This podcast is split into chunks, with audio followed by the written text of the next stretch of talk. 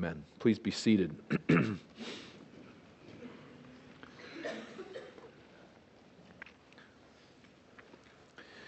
Most of us would recognize Martin Luther as a Bible scholar. 16th century German reformer taught the scriptures for many years at the University of Wittenberg, and he preached at the Castle Church in that city. Luther's commentaries and theological writings are still widely studied nearly 500 years later.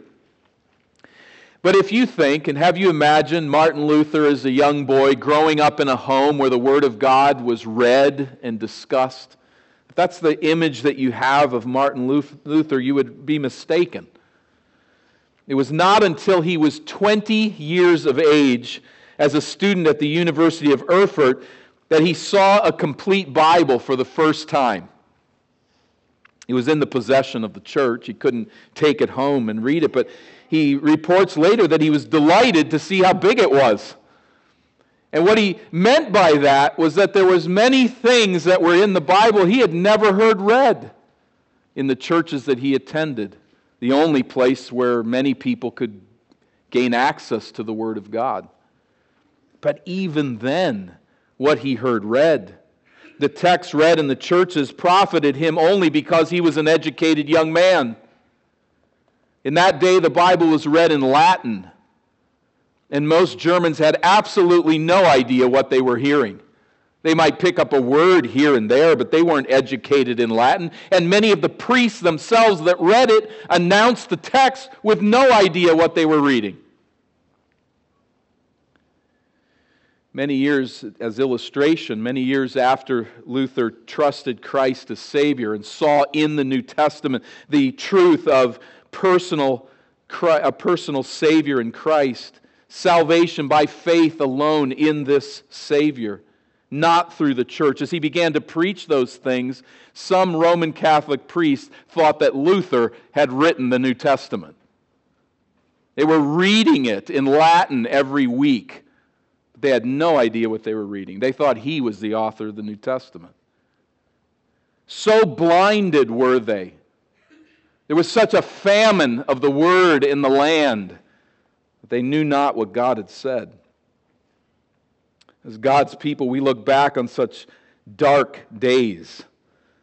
And we know that a dearth of, the, of biblical truth is one of the greatest of all deprivations.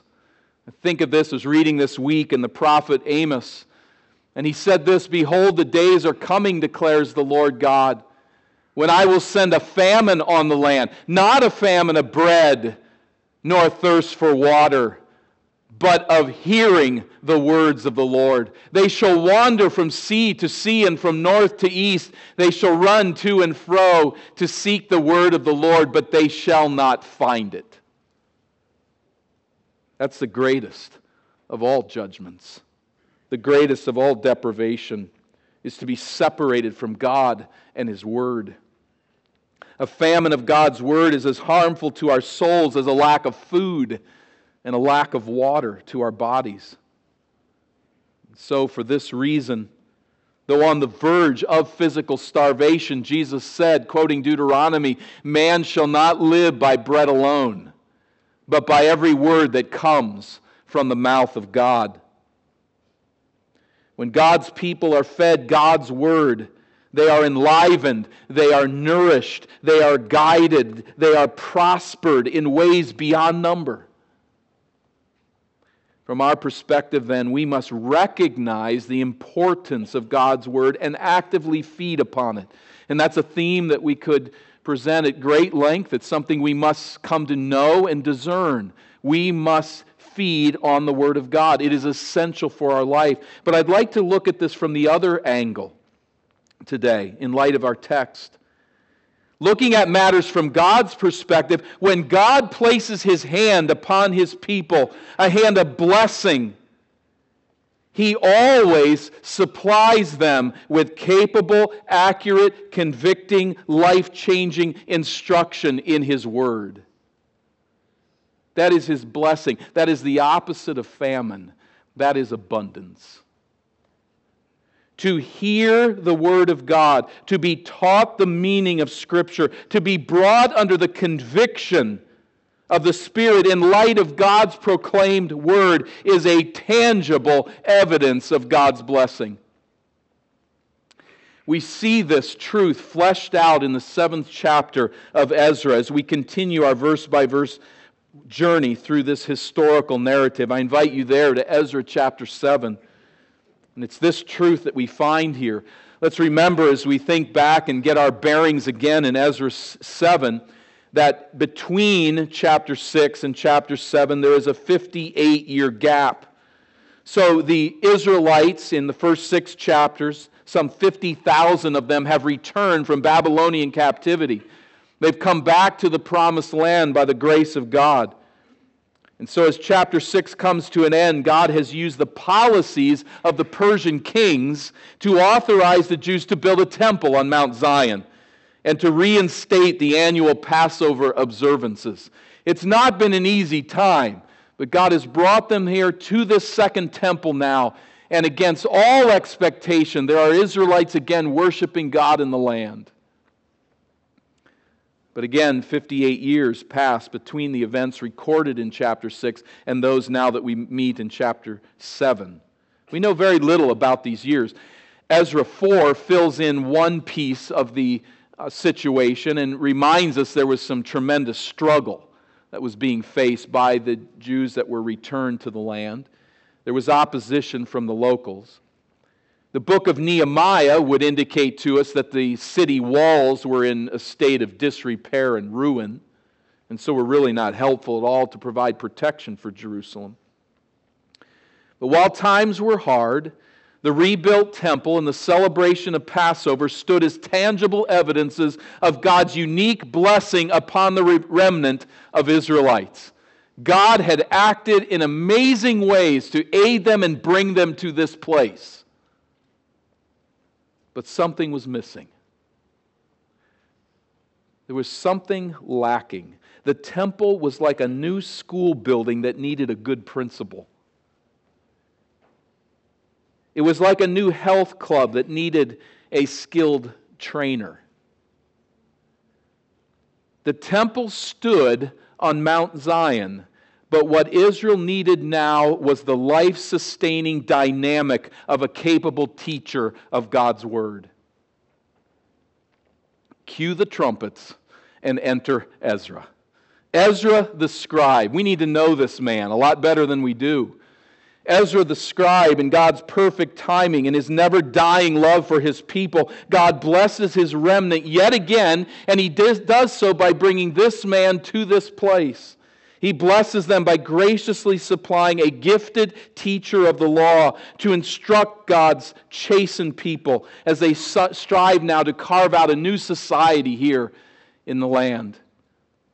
We're introduced to Ezra in the first 10 verses of this chapter. We read in verse 1 of Ezra 7 Now, after this, in the reign of Artaxerxes, king of Persia, Ezra the son of Seraiah, son of Azariah, son of Hilkiah, son of Shallum, son of Zadok, son of Ahitub, son of Amariah, son of Azariah, son of Meraioth, son of Zerahiah, son of Uzzi, son of Bukki, son of Abishua, son of Phinehas, son of Eleazar, son of Aaron, the chief priest. This Ezra went up from Babylonia. He went up you see the theme there again that we've been tracing through the book of Ezra. Chapter 8 will detail this second wave of returned exiles under Ezra's leadership. But he went up. It's a thematic phrase describing the return to the promised land from Egyptian slavery after 400 years there. It is a phrase that is now used as the returnees come back from Babylon after 70 years of disciplinary exile. And here again in this second wave, they go up to God's holy hill. There are two reasons for Ezra's genealogy. We won't take time to talk about each of these individuals. It's hard enough to read their names, but uh, they do have a history. It is, it is unique and it's an interesting history. But just in a general sense, without bogging down on this genealogy, there are at least two reasons I believe that it's here. The first is to inform us very simply Ezra is an important man. You're supposed to get that when you insert a, a, genealogy in a historical narrative. It is a Hebrew's way of saying this guy matters. Take very careful note of Ezra the scribe. When it says that his father is Seraiah, we're not talking there about biological father. This genealogy skips many generations. Father just means ancestor in this, con- in this construct. But he was, Seraiah, the high priest during the reign of Judah's last king, Zedekiah. So his ancestor, Ezra's ancestor, was the high priest, the last high priest that was there under the monarchy. So he is a very important individual, and his pedigree is here for us to grasp that idea. Secondly, this genealogy demonstrates Ezra's lineage as a Levite and as a priestly descendant of Aaron. Ezra's God given job is to teach God's word to God's people. This is his calling. This was a task uniquely assigned to the Levitical priests but not only was Ezra's tribal, this, this was his tribal responsibility as a Levite to teach the Word of God.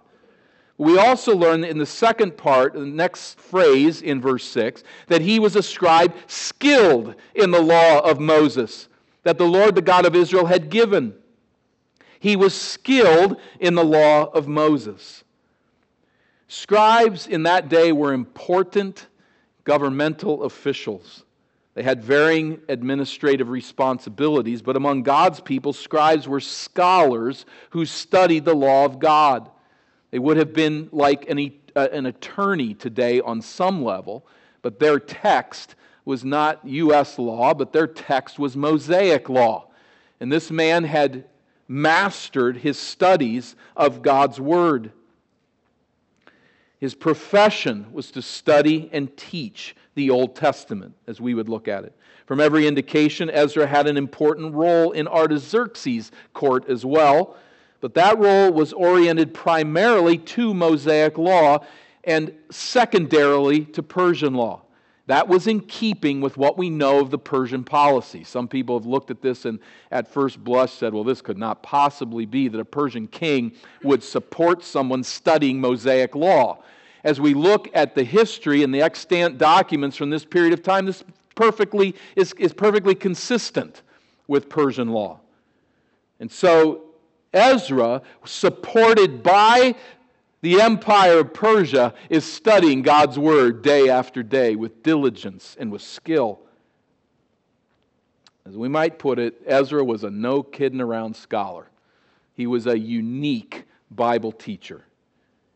He also had influence at the court of Artaxerxes, as we see at the last part of verse 6. The king granted him all that he asked, for the hand of the Lord his God was on him. I don't think that he's asking for money, that he's asking for influence. What he's asking for is that he can return to the promised land and that he could bring some people with him. So, there, though we don't really get into the history of that, of that here, we know that he goes to the king and asks him to go back, and the king says yes, much as will happen with Nehemiah. And the reason? Not simply because the king of Persia was such a nice guy, but because the hand of the Lord was upon him. There was a unique blessing of God upon this man, not only to study, not only as a scholar, but also as a leader. So God blesses him uniquely and gives him the ability to carry this mission back to the promised land. What mission? To teach the Word of God, to establish the law, to instruct people in that law, and to put forward God's Word. He was skilled, experienced, distinguished in this gift. And while we'd love to know more about how all this took place, the text continues on at verse 7 where we read that there went up, verse 6, Ezra went up, verse 7, and there went up also to Jerusalem in the seventh year of Artaxerxes the king, some of the people of Israel, some of the priests and Levites, the singers, the gatekeepers, and the temple servants. So Ezra leads this second wave of, of returnees to the promised land. And went up, we'll find again in verse 9. Uh, a continuing emphasis as well as in verse 28 to finish out the section. So watch that phrase. They went up to the holy hill, they returned to God's promised land. Verse 8 And Ezra came to Jerusalem in the fifth month, which was in the seventh year of the king. For on the first day of the first month he began to go up from Babylonia. On the first day of the fifth month he came to Jerusalem, for the good hand of his God was on him. We see it again there going up, and we see it again there. The good hand of his God was upon him. There was blessing here. A nearly four month journey. By God's grace, we'll look at that more next week as we get to Ezra chapter 8 and think more carefully about this 900 mile journey. It took them nearly four months to make this journey, but they arrive safely in the promised land because the hand of his God was upon him. Verse 10 bringing this section to a close, here's what we're to know of Ezra. And really, all of this first 10 verses will be worked out in the rest of the book. But we read verse 10 For Ezra had set his heart to study the law of the Lord, and to do it, and to teach his statutes and rules in Israel. He had given himself to study the Word of God. He is a scholar dedicating his life to understanding what God has written. It takes hard, disciplined work to ex- excel in the study of God's Word. Not everyone is fitted to such labor, at least not vocationally. Some will display more skill than others, and there are differing skills among students. But the study of God's Word requires a certain level of gifting, of skill, of self discipline. And what we're talking about here is not your average pastor. What we're talking about here is an individual of great theological significance, a man who turns the history of the study of God's Word at this particular place so that there is a unique emphasis upon the law of God from Ezra's day forward. This is a unique individual that God places with his people. And he comes, he is a student of the Word. Secondly, you notice here that he does it. He gave himself to do it. That is a crucial phrase. The only student of God's Word who is worthy of the title is the one who lives what he studies. God's word is given to transform his people, not to pack our heads full of facts. It is given to empower us for God, not merely to stimulate our intellect. This was not merely a curious mind at work. This was a man committed in devotion and loyalty to the lordship of his God. He knew the God of Israel and he longed to obey him. He knew that this word was his life. And so he lived it. And thirdly, he taught it. Any teacher of God's word who fails to live that truth is a hypocrite. He should stop teaching, at least on a formal level, until his life synchronizes with that message. So we have it here to study it, but to do it and then to teach it. To teach God's word is a high calling. It's also a profound responsibility. It is a moral stewardship not merely an intellectual one.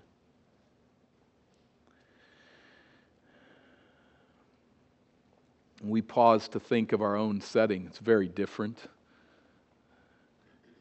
But we see the connections to our own day and our own church, our own situation. I don't know how often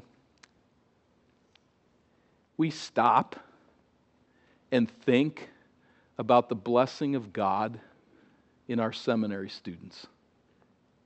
That we have young people here that are studying God's Word on a formal level. They are learning, many of them, the Greek language. They are learning the Hebrew language. They are learning historical theology. They are studying and discerning God's Word. That's a gift to this church. We don't deserve it. We can't place ourselves in a spot where there's such learning going on in a city. There are massive numbers of churches that would love to have such a blessing as we do. We have a seminary professor in our congregation. That's a blessing. It's a unique blessing. Do we recognize that uncommon blessing?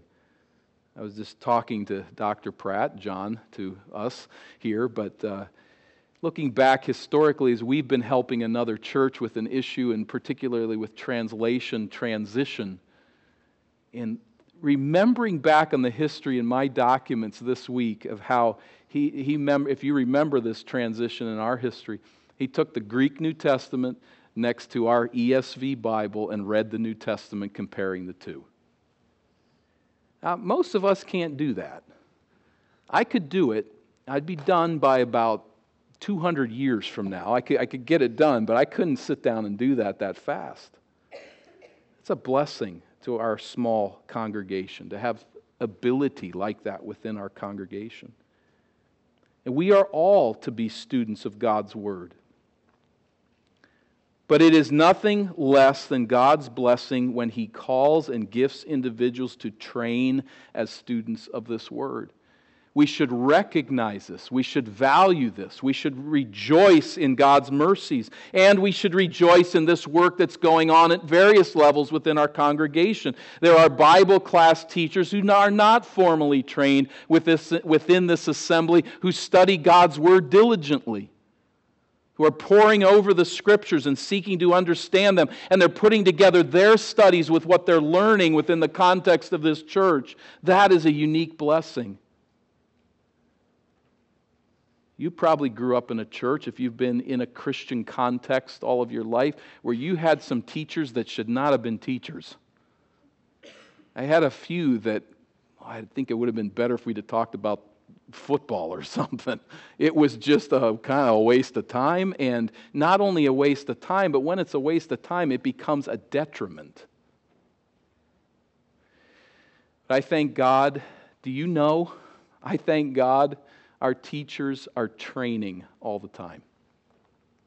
They're learning in seminars, they're studying how to be a teacher in a process that we put into place here. And as Ron Hagen gives them direction and continues to train and develop them, do we recognize the blessing?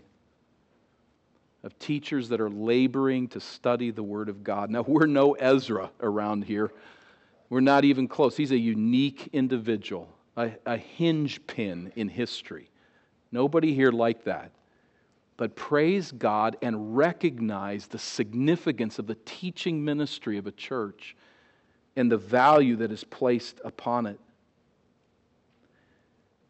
There are churches, so called in this culture, we know of them, we have contact with them, sometimes we've sat in their assemblies where there are 20 minute conversations that really have nothing to do with God's Word. And that's the preaching and teaching ministry of the church. They're social clubs. With all the good that God may do through them, and without us naming names or calling anybody or throwing any rocks, it's just story time. Let's continue to recognize what God has done here in this congregation.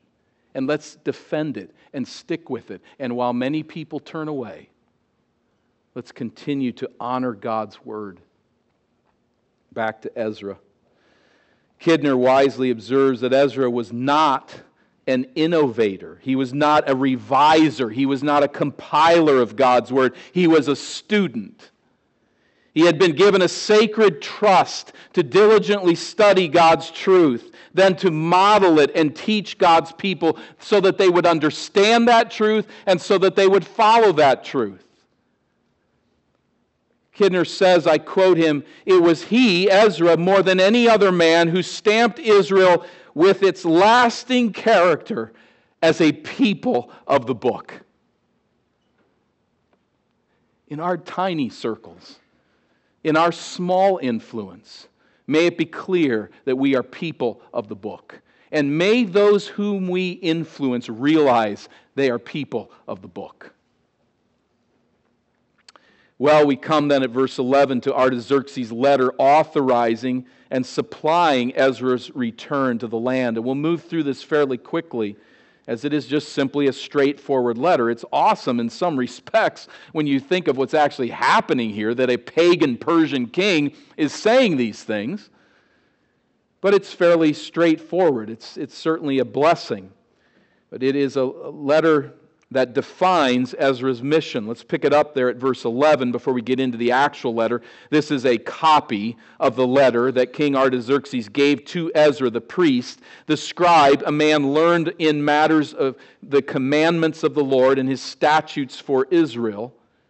Artaxerxes, king of kings, to Ezra the priest, the scribe of the law of the, the scribe of the law of the God of heaven, peace a scribe of the law of the God of heaven. That phrase is used elsewhere, and it indicates that Ezra has a formal position at the court. And this is his position. He is a scribe. He is a student of the word. He is one who has come to come to understand Mosaic law, and he serves in the court of Artaxerxes. Peace. And now, he says, I make a decree that any one of the people of Israel or their priests or Levites in my kingdom who freely offers to go to Jerusalem may go with you, Ezra. For you, Ezra, are sent by the king, Artaxerxes, and his seven counselors. Fits what we know of Persian